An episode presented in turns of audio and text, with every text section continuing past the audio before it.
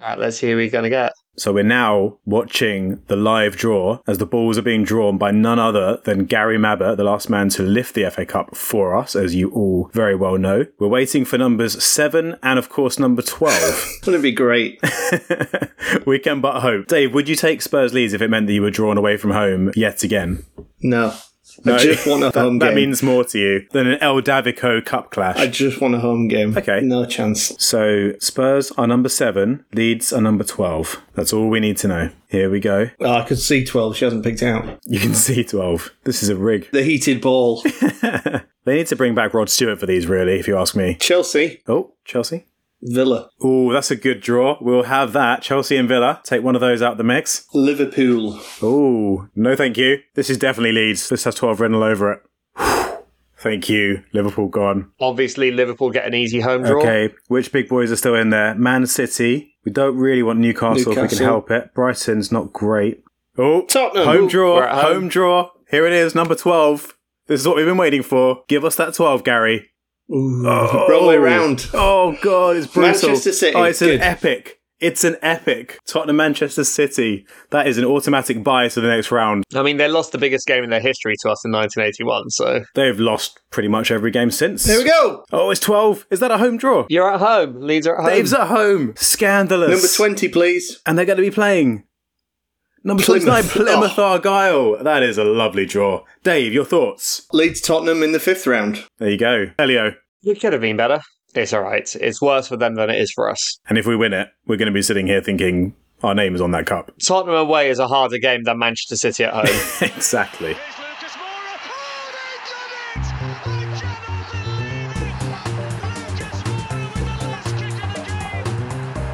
Hello, listeners, and welcome back to another episode of the Plus Dave podcast. We are, of course, the Tottenham Hotspur theme show that's brought to you by a team of Spurs fans and a Leeds fan called Dave. When you win, you're a genius. When you lose, you're a nonce. Yes, so it's to say that we are, of course, all geniuses in the house this week because we have all won. We have all seen our teams go through to the fourth round of the FA Cup, and you will have just heard our live reactions to that draw. Spurs have drawn Man City at home, which, of course, is an automatic buy to the next round. Actually, say nonce. Nonce. Yeah. Did he mean nonce? Did he mean a different word?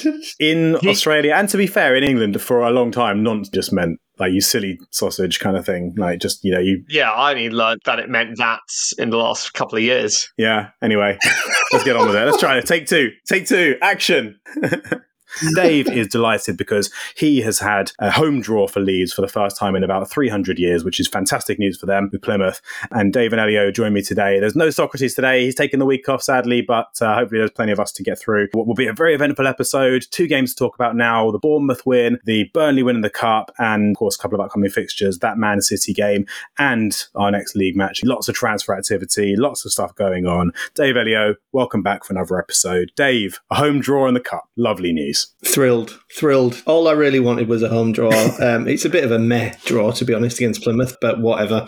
And yeah, good start to Yeah. 2024. We're in the championship, so we've got more games than you. We've already played eight games and we've won them all, so we're all good. No, uh, two games on the bounce, which is good, and we're going in the right direction. As are you guys. And as I was saying earlier, you sailed through your third round tie thanks to the second best goal of the round by Patrick Bamford, narrowly following Pedro Porro's wonder strike, right? We can talk about this later.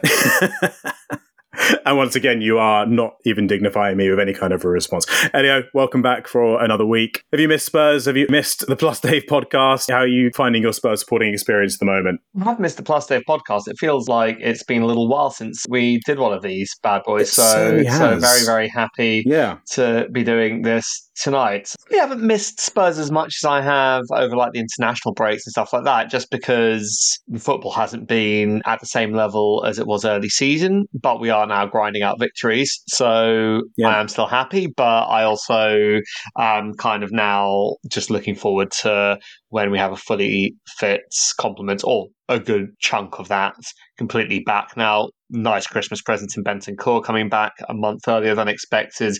Van de Ven seems to be about to return.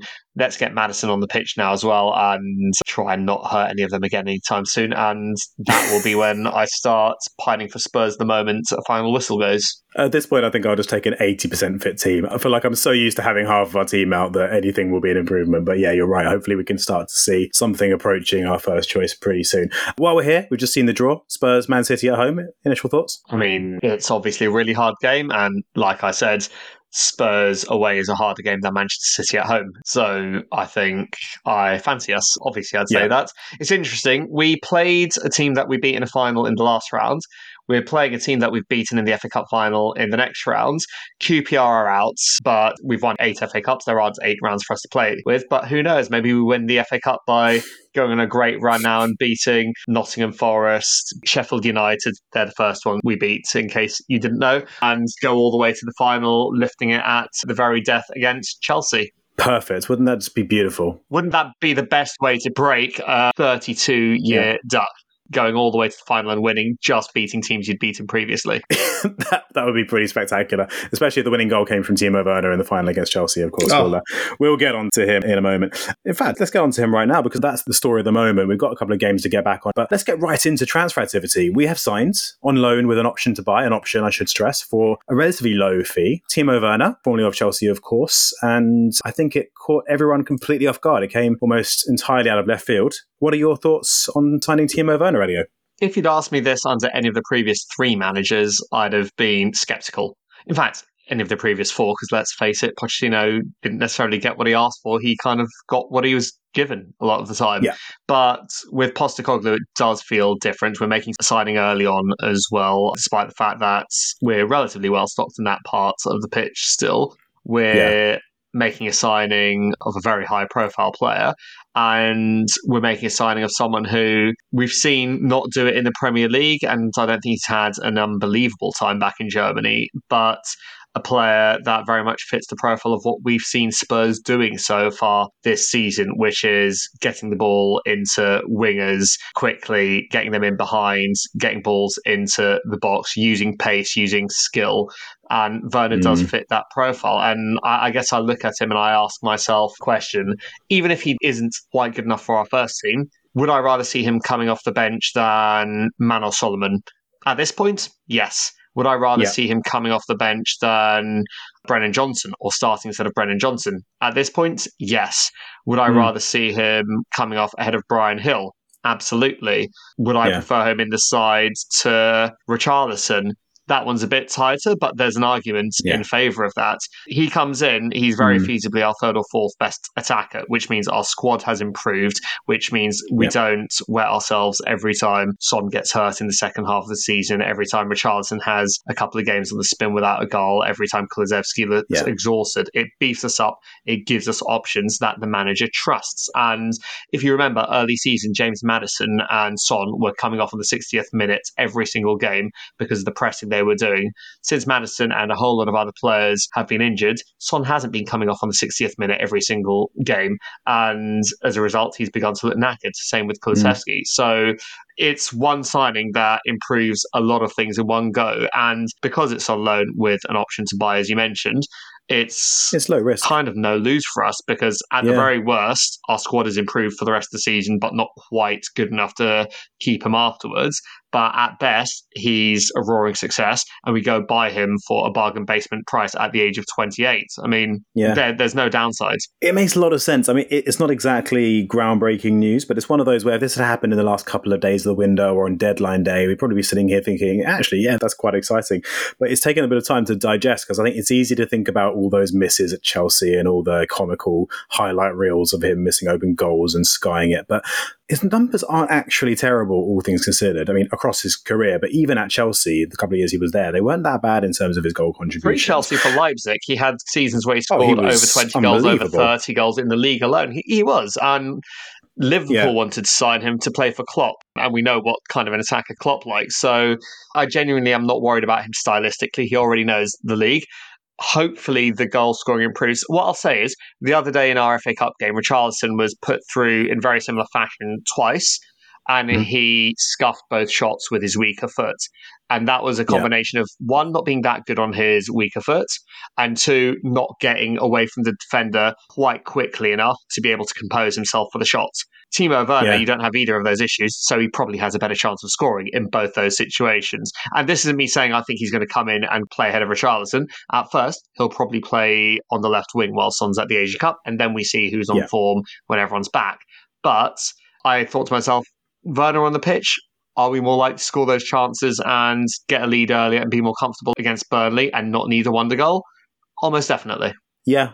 I think he's definitely more of a fit on paper, more of a profile fit for that left side than Richarlison is. I think it's safe to say. And I think he ticks a lot of the boxes. The only real problem is that on the evidence of him in the Premier League, he's not a very good finisher. But then a lot of forwards at the moment in the Premier League aren't great finishers. But he's very good at everything else. He's good at taking people on. He's very quick. His movement's good. He's a good presser. So he'd do a lot for us in that regard.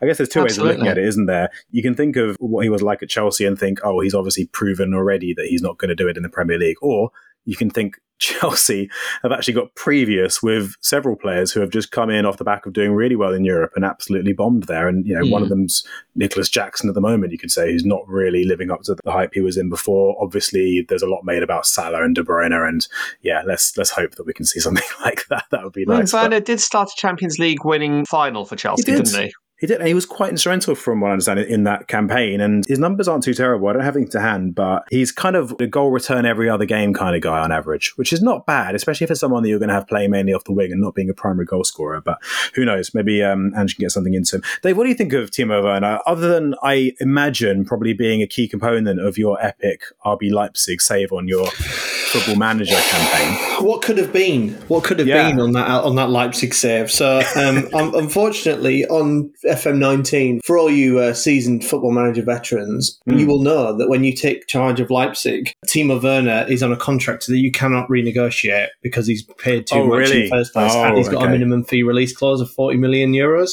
So basically, in my pre-season, started the game with him and Poulsen up front. In my pre-season, I think he got something along the lines of 15 goals in three games. And then in the Bundesliga in the cup, I think he got three hat tricks in his first in his first three games.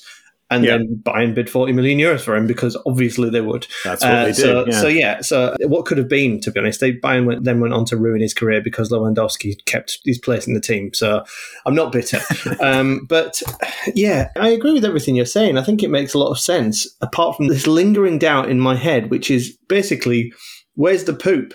Know, where's where's the issue here? Because he is the poop was at Chelsea. he's a, no, but he's a Leipzig legend. Why is he moving? Why are they letting him Apparently, he wants to play in the Premier League and he wants to get himself in contention. Well, I don't think he's even playing that regularly, is he?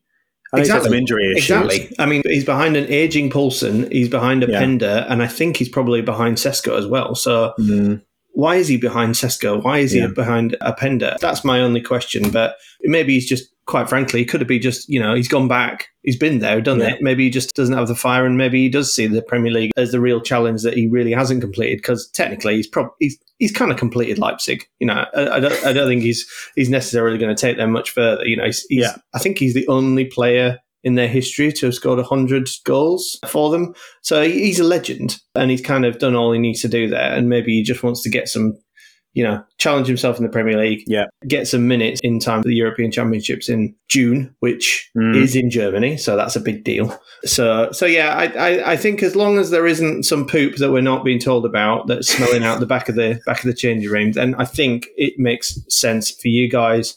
I agree with what Elia said about, you know, if any of your older managers would have got him, it'd have been a bigger question mark than it is now. I think Mm. I think Ange has certainly got more of a. Uh, I just don't think Levy wants to mess with him, to be honest. Um, It Would seems you? that way, uh, doesn't it? It does seem. Finally, it does seem that way. I mean, we'll talk about maybe in a minute and ongoing negotiations. Saw over Ange Dragic taking on the entire Bournemouth bench the other day.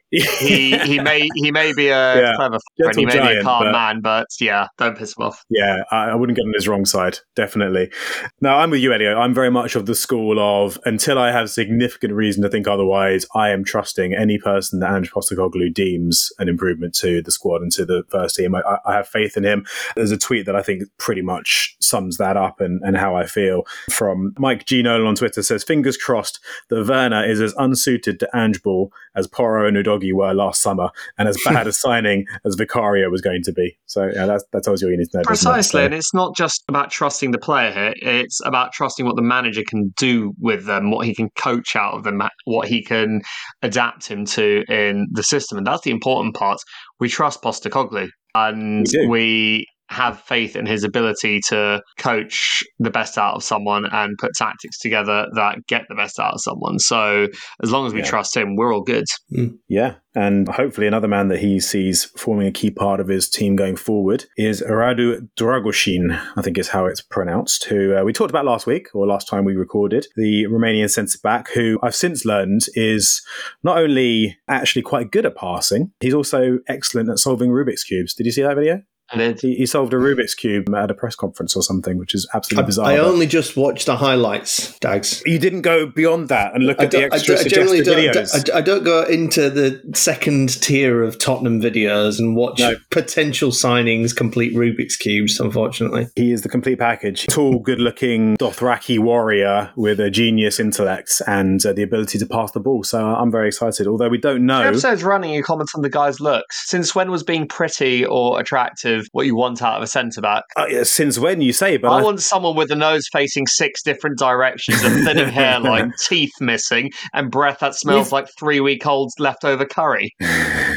we've got very pretty centre backs though, and they do you've very always well. had attractive centre backs. Bit of Johnny Woodgate, bit of um, Jan Vertonghen, heartthrobs. Mickey Van de Ven is the poster boy. It looks like the quarterback from every teen movie in the last 20 years. And yeah, he's doing all right. He's tough enough. Uh, but no, Dragusin is an interesting one. I think the latest is the usual story, which is obviously getting the purple and yellow brigade out with their pitchforks, that Levy won't pay the extra 5 million apparently. Who knows what to believe, but it's close. The, the personal terms are agreed with him. The fee is still up in the air, but it's sounding like it's getting there. There were some rumours of Bayern Munich coming in for him at the last minute, which is obviously not nice to hear, but it's been a rumor about every single player we've gone for for at Yeah. least 15 years. There's always a Bayern in link to any player Spurs go for. I don't know why Bayern might be some kind of England Germany thing or just bitterness over them getting Klinsmann off us, thinking they'd done us and not really liking him at the end of the day. Who knows? But Bayern seem to be linked with every player we ever go for. It's how Liverpool believe that we use their scouts to then make signings that they decide against. I think that's what Bayern do with us. yeah, that would make sense. Hang on a second, need to polish my tinfoil hat. I thought you'd do that before every episode. Earlier. We also had a couple of players return from loan. We had Dane Scarlett come back, and obviously he had a, a few minutes in the cup. And your boy Jed Spence, Day, which uh, is left under a bit of a cloud. The reports coming out are that his attitude is the issue, and that it was Leeds that decided to terminate that loan. Do you know much about that? Have you got any thoughts? Uh, so I, I listened to uh, Daniel Farke's press conference. He was asked about it, and he said, "I don't want to go into it. He's not our player anymore." I- But that's that. And then, Yeah, and then basically you need to got, know, doesn't it? somebody doubled down and said, "No, no, no, come on, tell us what's going on," because you know we've been screaming out to buy another fullback, and you've just sent a fullback away. And basically, it was a very much a he didn't want to say anything. But if you read between the lines, Yeah. you can quite clearly see that it was nothing against his skills, nothing Mhm. against his capability and his potential, but a lot against his be it a integrated within the rest of the team because apparently he did Yeah. have I, I wasn't aware of this but he had some family issues um, back when okay. when he signed for us. So he was going back and forth from London to Leeds quite a lot, which meant that he Mm. didn't really get a chance to integrate with the team at the start. And obviously, he only joined us relatively late in the transfer window as well. So the season was already underway. And then he was injured. He came on and got injured pretty much straight away, and then he was out for eight weeks. So I don't think those things were in his favour. But ultimately, he's been brought back to fitness. He's been integrated into the team. He started a couple of games. He's played a couple of games. Rumor is that he was pretty pissed off that he wasn't in the starting lineup for the Birmingham game. Um, And we just went, all right, you're not for us. See you later. So it wouldn't surprise me if if Spence intimated to Leeds that he would, he, you know, if you're not going to play me, then then send me back. And Leeds called the bluff and said, yeah, fine. Yeah, that, that certainly sounds a reason it could have been that. We'll see. We'll see. I don't expect we're going to see a huge amount of him in the near future, though. Uh, but I guess we'll have to wait and see. At the rate we're going with injuries, we might have no choice. But at the moment, I think he's training with the reserves or training with the youth team or something. So who knows? It is a shame because because you know he's, he played a few games and I watched every single one of them and he's composed. He's he's Yeah. quite he's quite a bit of a beast to be honest. He's quite he's, he's more built than I remember him being for when he was at Forest. So could he be cover for Udogie in that sort of box to box inverted? he should be he should be a Yeah. cover for for either of Physically your for either of your inverted fullbacks. He should be a cover. yeah. But for some Oh, reason well. he's he's not he's not in your plans and now he's not in our plans. So Well, he's still young. A lot can change. Let's watch that space.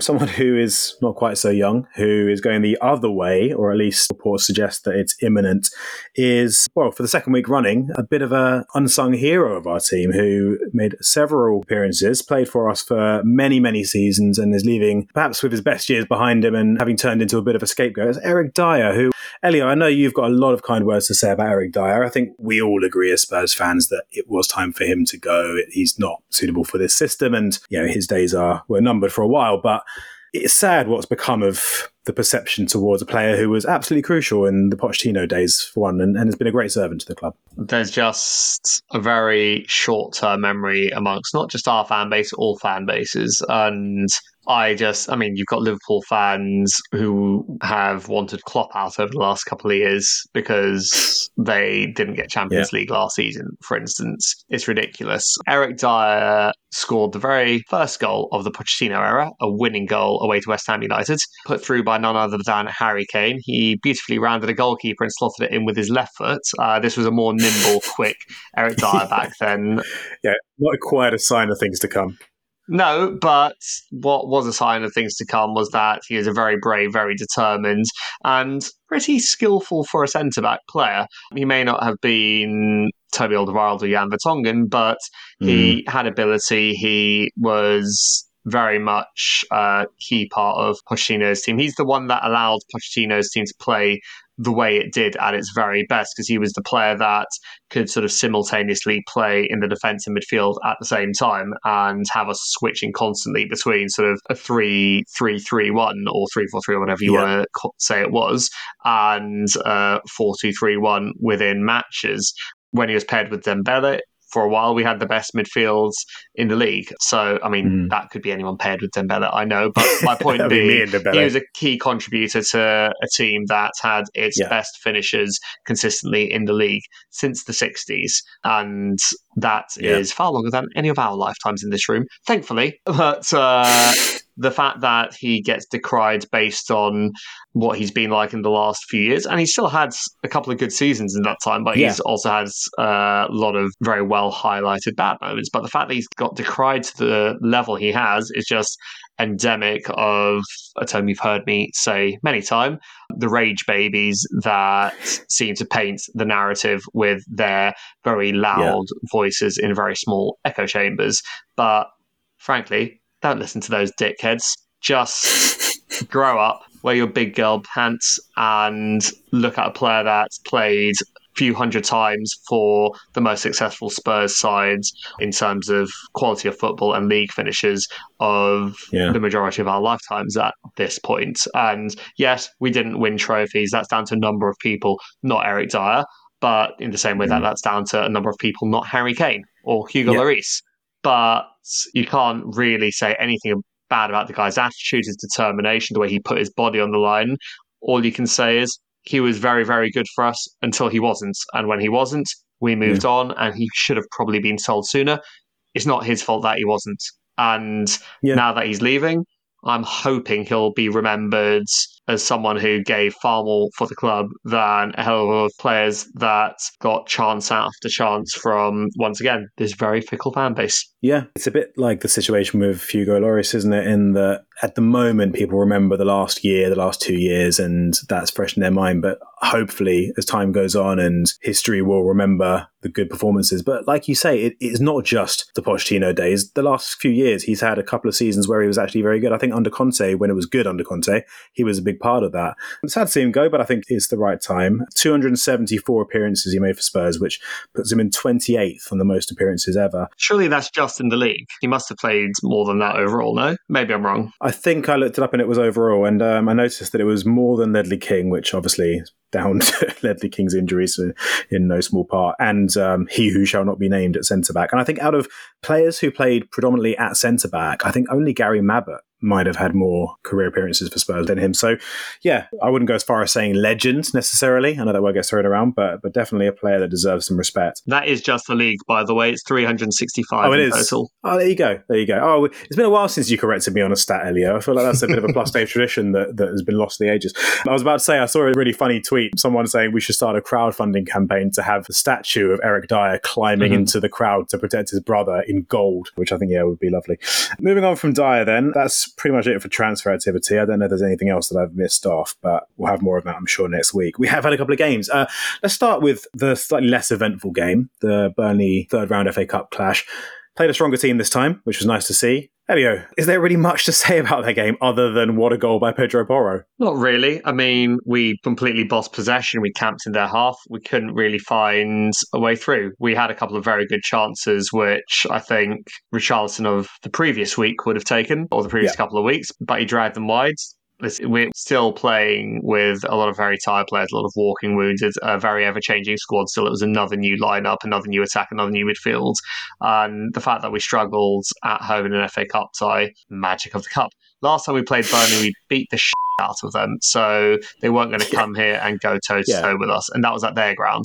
So they put in a very low block. We were without Maddison still, without Sarr for the first time in a good while. We didn't have Son either. Like that that's a lot of players that are key to our attack, not in our attack that day. So it mm-hmm. didn't click. Wonder goal from Pedro Porro was wonderful to see. Sometimes it's worth seeing the Drury performance to be able to go ballistic at the wonder goal. Yeah. Don't know if we're counting it as a Thunder Bastard or not. I'm pretty sure we won't be. Just yeah, I was going to uh, defer to our resident Thunder Bastards consultant on that one. Yeah, we're still in the cup. I'm happy, and to tell you the truth, it was just nice to see us take it seriously when we've mm. not taken it as seriously as we should in recent years. Also, Sunday to Friday, once again, less turnaround, shorter turnaround than other teams are getting. It's like they're trying to correct the fact that we're not in Europe by giving us the shortest windows possible for games at the moment. yeah. It's probably because there was something like four London teams playing at home this weekend, and so the police didn't want any of those matches at the same time, which I get. Probably. London's a scary place. But we got through it got a nice long rest until the Man United away game now as well. So I'm a happy Spurs fan. It's all good in the end, isn't it? Dave, I will concede that it probably wasn't quite as spectacular as Patrick Bamford's James Rodriguez impression, but not a bad goal. And would you count it as a Thunder Bastard? I don't think so. To be honest, I wouldn't even class Bamford's as a Thunder Bastard. I feel, no. like, I feel like I feel like the Thunder Bastard is you you know it when you see it. Um, but um, it is that. It is that. It's it's almost you know I don't know. It just it felt more controlled and more skillful, if if if that's the right word. It's what we said um, about Romero, than, than the Thunder Bastard should be. Thunder Bastard should be almost like it, it's Thunder Bastard is obviously the obvious, the, the, obvious one is is Yeboah's volley against yeah. Wimbledon. Wanyama's against Liverpool that is for me. He lost his like it was almost like he was just angry at the ball. Yeah. Second one I would I would I would always cite is Rooney's against Newcastle. You know when he just whinges at the ref or just has a go at someone, gets fouled okay. or something, and you can tell he's yeah. pissed off, and he just runs forward and just just absolutely nails it on the volley and it just it's in before anybody's moved. Um, yeah, one of those goals. It's just like it just feels like an angry goal. Um, that yes, would be a, that would be a thunder bastard. This had a bit uh, too much these finesse. Were, these were these were these were far too much finesse. Yeah, uh, yeah. I think uh, yeah.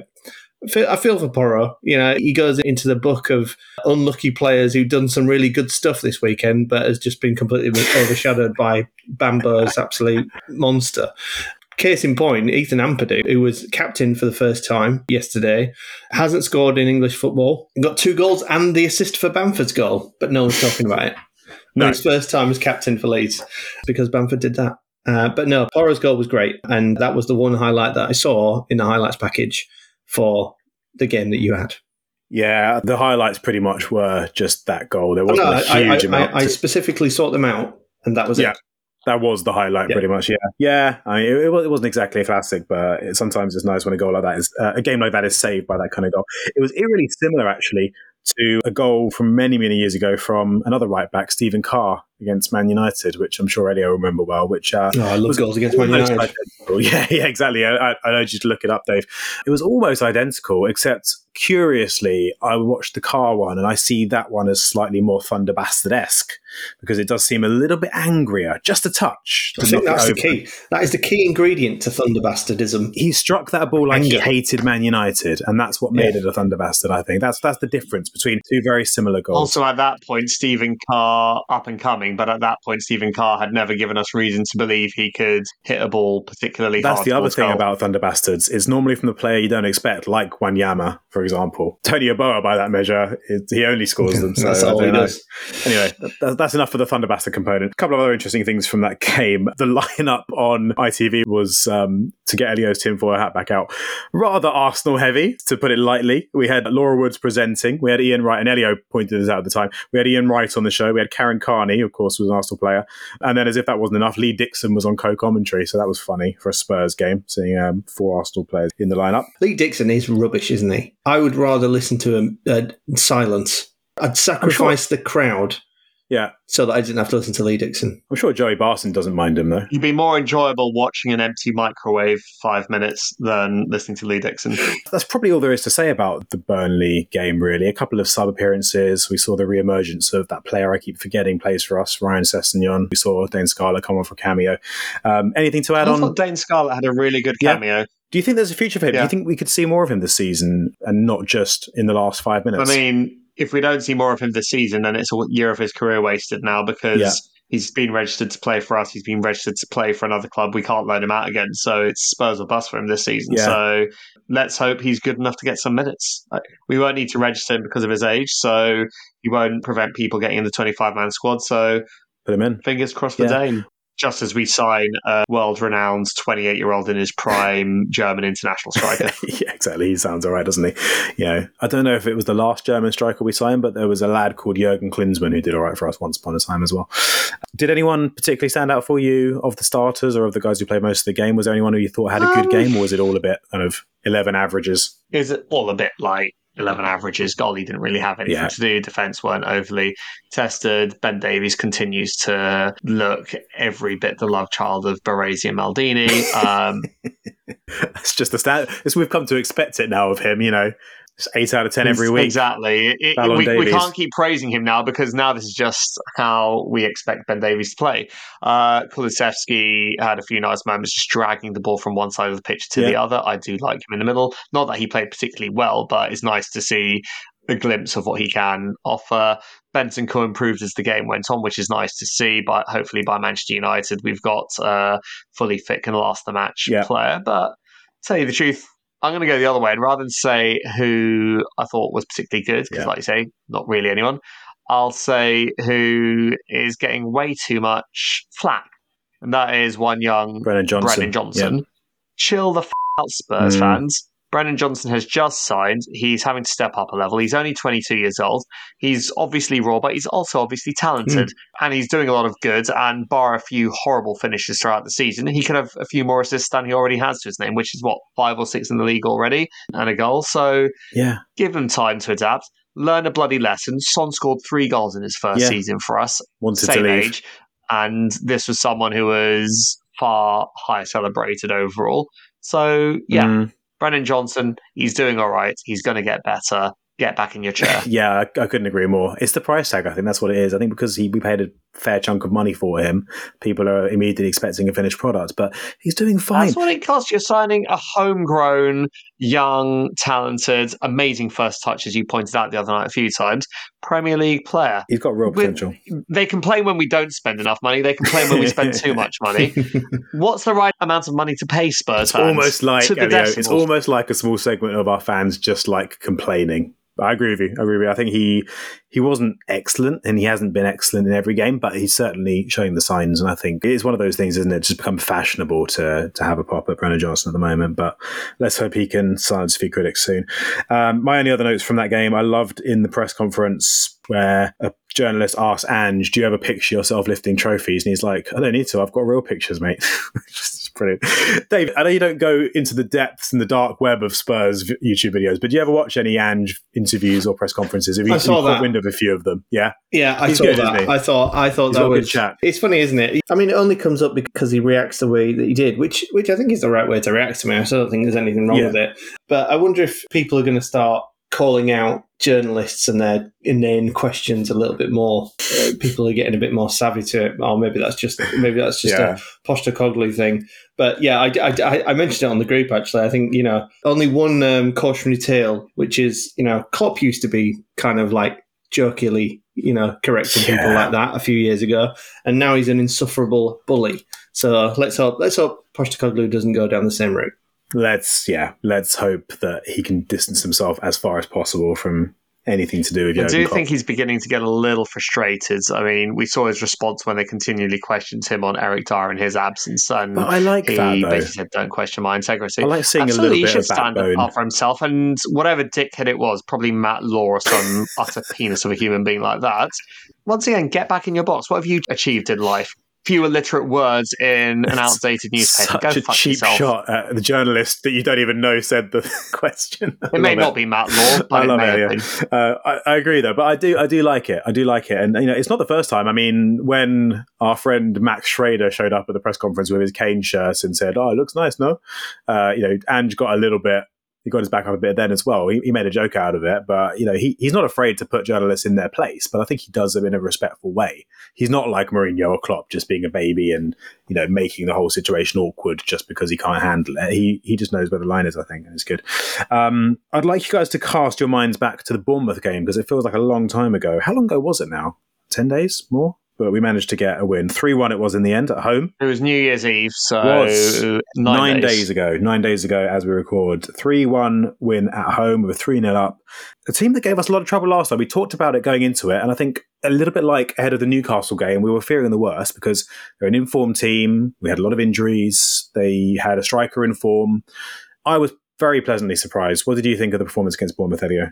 Um, I think, like many others, it was really, really good in patches, particularly to to the end when we finally did put them to the sword. But I think we're really, really awful in patches as Yeah. well. And Bournemouth really did slice the hell out of us a few times. And Solanke, if he'd played the way he had in previous games this season, or if he had the kind of chances he got in previous games, would have punished us. No, I, I I think the Bournemouth game was very similar to the West Ham game, to the Villa game. Yeah. Well, actually, less so the Villa game. We just got unlucky in that one, and Matty Cash's But the Bournemouth game was another match where we started well and then tailed away, very similar to the Everton game, to tell you the truth.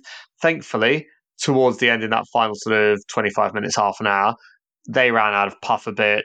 We pulled our socks up and we did finish them off. But Yeah. For me, after seeing what we did to Newcastle with the same scoreline or a similar scoreline, after seeing what we did to four, I them, think. I I would have wanted that. I would have wanted something closer to that, if I'm perfectly honest. there you hear it. Elio's not content with just three goals. He wants four or more. Um, fair enough. No, fair enough. We're not aiming for fifth, mate. That game, I would say, it's probably not a stretch to say we would have really struggled were it not for the efforts of two players in particular. For me, I think Destiny Udogie and Gio Lo Celso were the clear two standouts in that game. What do you think?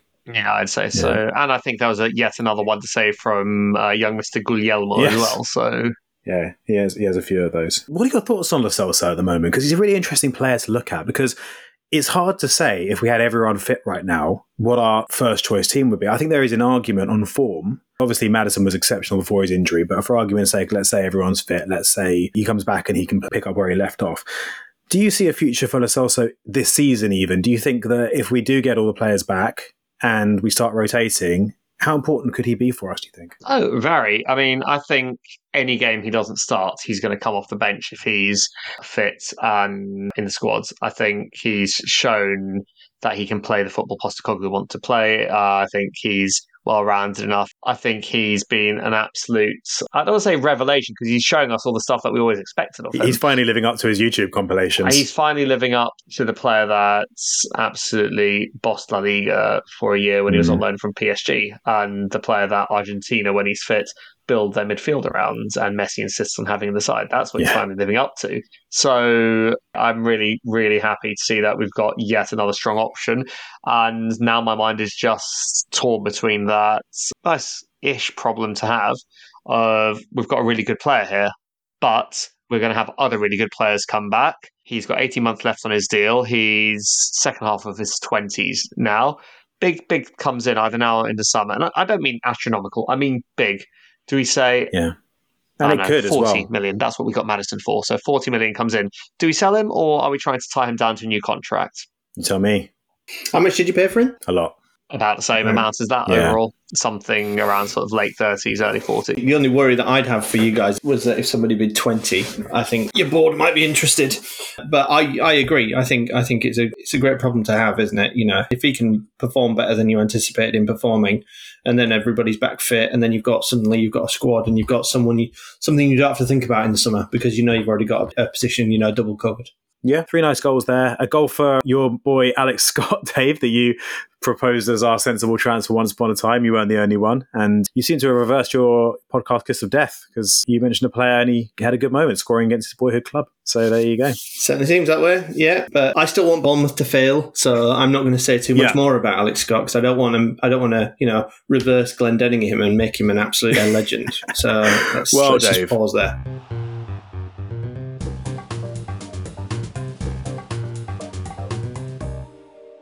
Speaking of clubs that you want to fail, our next opponents are Man United, who are currently playing in the FA Cup. Can you give us an update on how they're getting on? Uh, they're winning one 0 Oh dear. Well, after move on from that 36 minutes against against Wigan. All right, I'll move right on from that. We can start talking about Man United winning and we can talk about them losing next week against Spurs at Old Trafford. So, Old Trafford is one of those grounds that historically we have absolutely hated, but I'd suggest there's never been a better time to go and play Man United at the moment. They've not been on the best of form. They had that turnaround against Aston Villa that surprised a few people after being 2 0 down, but other than that, the results have been pretty woeful. Since uh, losing 3 0 to Bournemouth back on the 9th of December, they followed up by losing to Bayern. Fair enough. Probably a Harry Kane goal, I imagine.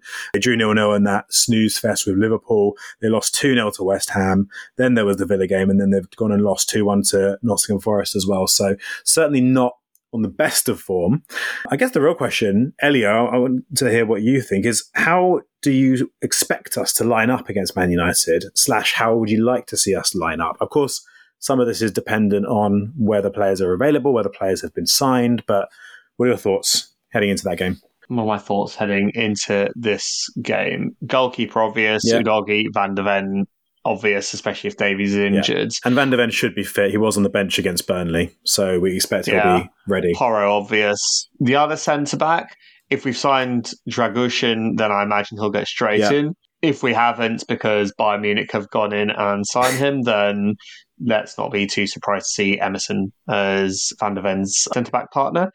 So that's the defence. So into the midfield, this is where it gets a little bit more complicated. I imagine you want to see Bentancur Benson somewhere. Kerr's the obvious number Yeah. six. Bentancur's the obvious number six. Anyone else would be ridiculous.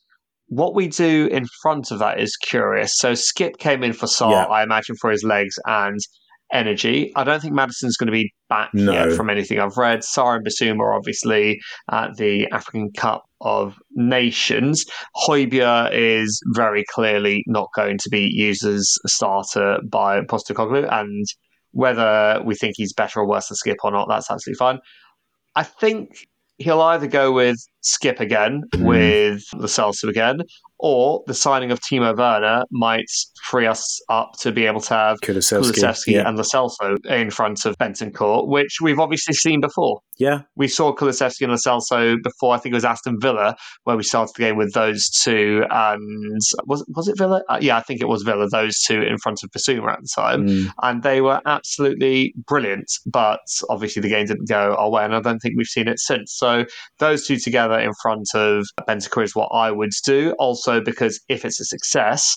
and there's no reason I think why it shouldn't be, then that lays the groundwork for my dream of the Benton Court, Maddison, and Kulusevski midfield Yeah. one day as well. But one step at a time, that's what I'd like to see. We'll see if it's that or skip in for Celso. Yeah. Up front, it'll be Werner on the left, assuming he signed, Johnson on the right, and Richarlison Yeah. in the middle. The only way that won't happen is if Werner hasn't signed, Kulusevski is needed up front, and we'll have the same We'll midfield and Burnley as a result. Celso. Yeah, I, I kind of part of me expects to see Skip in the midfield rather than having Lo Celso and, and Kulusevski, even if Werner is there, just because I feel like there's a bit of a precedent for that. But I, I agree with you. I would like to see it. It sounds a little bit more adventurous. Dave, talk to me about Man United. Yeah, they're garbage. Um, they. Um, I'm, I'm looking they? at I'm looking at the league table. Only two clubs have scored less goals than Man United this season so far, and that's Burnley, who have scored two less goals with 20, and Sheffield United, who have scored 15. They are not on a good run of form. The the Villa win was hilarious because you know a lot of people were started saying right that's it. We're back. Yeah. we've got The the, passion. We're in. on. this is it. Yeah Ten Hag's at the wheel. Woo uh, and then it all falls apart again because they're an absolute toxic club with horrible fans and horrible players. Uh, so, um, so yeah, I mean, I mean, they're winning today, so that probably means that Ten Hag will be the manager when you play them. But I'm very hopeful that Ten Hag will not be the manager a couple of days after you've finished with them, because I really hope that you give them an absolute pasting because they are there for the taking. I know you said this isn't a happy hunting ground, but this is it's hunting season at Old Trafford, and you guys need to go for it. Elio, you and I have been to Old Trafford a couple of times, and it's always been a sad ending. But are you confident of a win this time around? As confident as one can be when supporting Spurs. Um, I mean, Man United are just one of those clubs that whatever happens with us, they always find a way to have their way. Yeah. Remember the one time Cristiano Ronaldo remembered how to play football? We're, we're a better team than them in every single position on the pitch. We've got a much better manager than them. We play much better football. We're far more cohesive. So we're probably going to get 5 0. That's someone who knows what it's like to support Five Spurs. 0 would, would be them scoring roughly twenty five percent of the goals that they've scored so far this season in one game. Exactly, Dave. Exactly. That's why I need a bit more You've scored optimism like that. almost twice as many goals as they have this season. I see a team in Manchester United who, whatever he comes out and says, whatever players might post on their stupid little Instagrams and tactics or whatever, I see a team in Manchester United that have not got confidence in their manager anymore. Hmm. I don't think they're playing for him, and I think it's pretty obvious. Yeah. We know what happens when that sets in. It might take one game, it might take three, it might take ten, but Ten Hag's cards are up. I don't think he's finishing this season as Manchester United manager unless something completely unbelievable happens, and I don't think it will. And I think it would be a travesty if Dr. Tottenham came along in a few days and gave him a temporary lease of life because, like, f- is that a sinking ship, Jim Ratcliffe or not? Elio, please tell me that you didn't say Toctic on purpose and that's actually what you think that social media site is called. I'm I'm going to leave, Leave it the mystery. to your imagination Okay. as to whether that was deliberate or accidental. It's a, it's a, other- bold, it's a bold tactic, I'll say that. oh, very good. Very good, Very Dave. nice. Oh, we are on form today. Um, a couple of other stories in the world of football. None other than Mr. Gabby Agbonlahor has this to say about Richarlison recently. He can't control the ball. He's not strong enough to hold the ball up. He's not good with link-up play. He can't run in because he's not quick enough. He can't finish. Honestly, he'd be playing in League Two if he wasn't Brazilian. I don't rate him one bit. Over to you, Elio. Gabriel Agbonlahor. Yeah. Gabriel, Gabriel said those words about our Richarlison. The floor is yours. I mean, I don't know what it is about these Aston Villa boys that gives them such a chip on their shoulder at Spurs when they've had one season better than us in the last what 30 years and been relegated in that time. What once or twice? No, it was once, but they were down for a couple of seasons. Stan Collymore used to do it as well. I remember Stan Collymore used to rave about how those London Yob Spurs just outspend Villa, and that's why we got fourth and they didn't in 2010 or whatever it was. Despite the fact that Aston Villa's team was about three times as expensive as ours, because bloody Martin O'Neill had gone and spent 20 million on Nigel Reo-Coker and many other transfers like that. Bless him. So the, Agbonlahor's doing the same thing, except he's a complete fucking moron. I mean, I just. I'm looking up Gabriel Agbonlahor's stats now. I don't know if this is going to turn out to be the case, but No, let, let me stop you. I've got it here, Elio, because former guest of the Plus Dave podcast, Harry Scarf, was kind enough to uh, make this exact comparison earlier on Twitter. He said Richarlison's career, Right. 108 goals in 357, including 48 games as Brazil's number nine. Agbonlahor's career, 80 goals in 367, including three games for England. Awful pundit as well, he adds, Oh. which is uh, a nice thank touch. you, Harry well Scarf. Done, Harry. I mean, well the thing is, what you know, I'm upset at myself for even getting wound up and having a rant about Agbonlahor because who does he work for? Talk sport, I imagine. I can't imagine anyone else would hire him apart Yeah, from Talksport. wherever Hey, Keys and Gray have ended up. Place. Exactly. Yeah. They have one job on that station, and it's to say Yeah. deliberately incorrect Yeah. things to make poor suckers like me nibble. And The- I just the did Joey that. So Barton thank you. You set me up for a big f- I nibble did, there. I did. I was just thinking, you know how players used to say about the likes of Georgie Best and Gazza that, you know, they needed a rest, give them the ball and then run around with it for 10 minutes so they could take a breather. I do that with you sometimes. I just set you up for a rant. I, I know the, the triggers that are going to set you off. A story you'll probably be happier to hear. This was brilliant. I, I don't know if you, if you saw this, but way down in the ninth tier of English football at Skelmersdale United, who are currently being managed by a 44 year old Pascal Chimbonda, who recently was awarded a touchline ban for God knows what, has responded by essentially registering himself as a player to circumvent the rules so he can just get on the pitch instead, which is absolutely fantastic. And they've tweeted the details of this along with the hashtag Skembonda. wonderful, wonderful. That that made my entire week. Well done, Pascal Chimbonda. We, we wish you all the best in that endeavour. The only other thing I wanted to shine a light on, which probably falls into the former category, Elio, something that you could easily rant about, so you can pick this up and run with it if you want. Thoughts on Arsenal formally complaining to the FA because Saka got kicked a few times? I mean, that club is just one big meme, isn't it? They're they're the biggest bottlers in the Premier League. They have the manager that talks the most shit in the Premier League, and that's a Premier League that includes Jurgen Klopp. and they have a complete skewed sense of reality. The thing Mm. is, Klopp has his moans and then gets his way for the next 30 games afterwards because he's Jurgen Klopp, Champions League winning, Premier League winning, world class manager, respected by all and sundry, Except and you. managing the biggest club in the country. Yeah. Arteta has his rant, and everyone just laughs. they just laugh because he's stupid and he has a Lego haircut and he manages a club that are harboring, well, I'm not going to finish that sentences, but we've all heard the We- rumors. yeah, exactly. Um, I want to give a quick shout out to THFCK on Twitter, who went to the effort of actually prorating the number of fouls received by Premier League players this season so far, because I think the claim was Saka was only third on the list. When worked out on a per 90 basis, Saka is actually way down in 27th on that particular list. Uh, and who's number one? Giola Celso. So uh, have some of that. Where's our complaint, eh? None of it. Anyway, Well, our manager isn't a, A baby. perma victim. Exactly. Anyway, those were just some of the little uh, weird and wonderful moments and stories in football that have caught my attention this week. Guys, if there's anything that you would like to add that we might have missed, then feel free to, to tag it on to the end before we let our lovely listeners go. Dave, anything on your mind? Well, only to double down and say that, you know, I will rarely ever say this, but because of who you're playing next, come on, Spurs. Come on, you Spurs. Elio, you've had plenty of words today due to the absence of socks, but I will give you a handful more. How's Dave still pretending he doesn't support us but also, just to cap it off, everyone were well. I mean, by the time this is released, hopefully we've actually signed the bastards. Yep. But it has since been said by Florian Kletti, what's his face from Germany, the guy that was close to the Hurricane transfer to Bayern Munich all summer, Yeah. that we are still the front runners and the likely club to sign Dragusin, even if Bayern are currently in for him.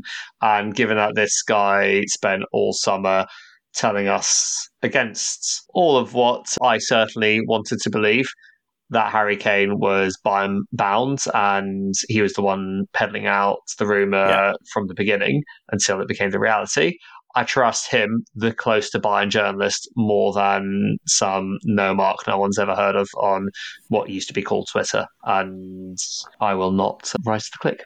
I've already done that once with Agbon At least once, Elio. At least once. I feel like David Beckham on the documentary poking his head through the door. Be honest, Elio. How many meltdowns did you really have? Thank you.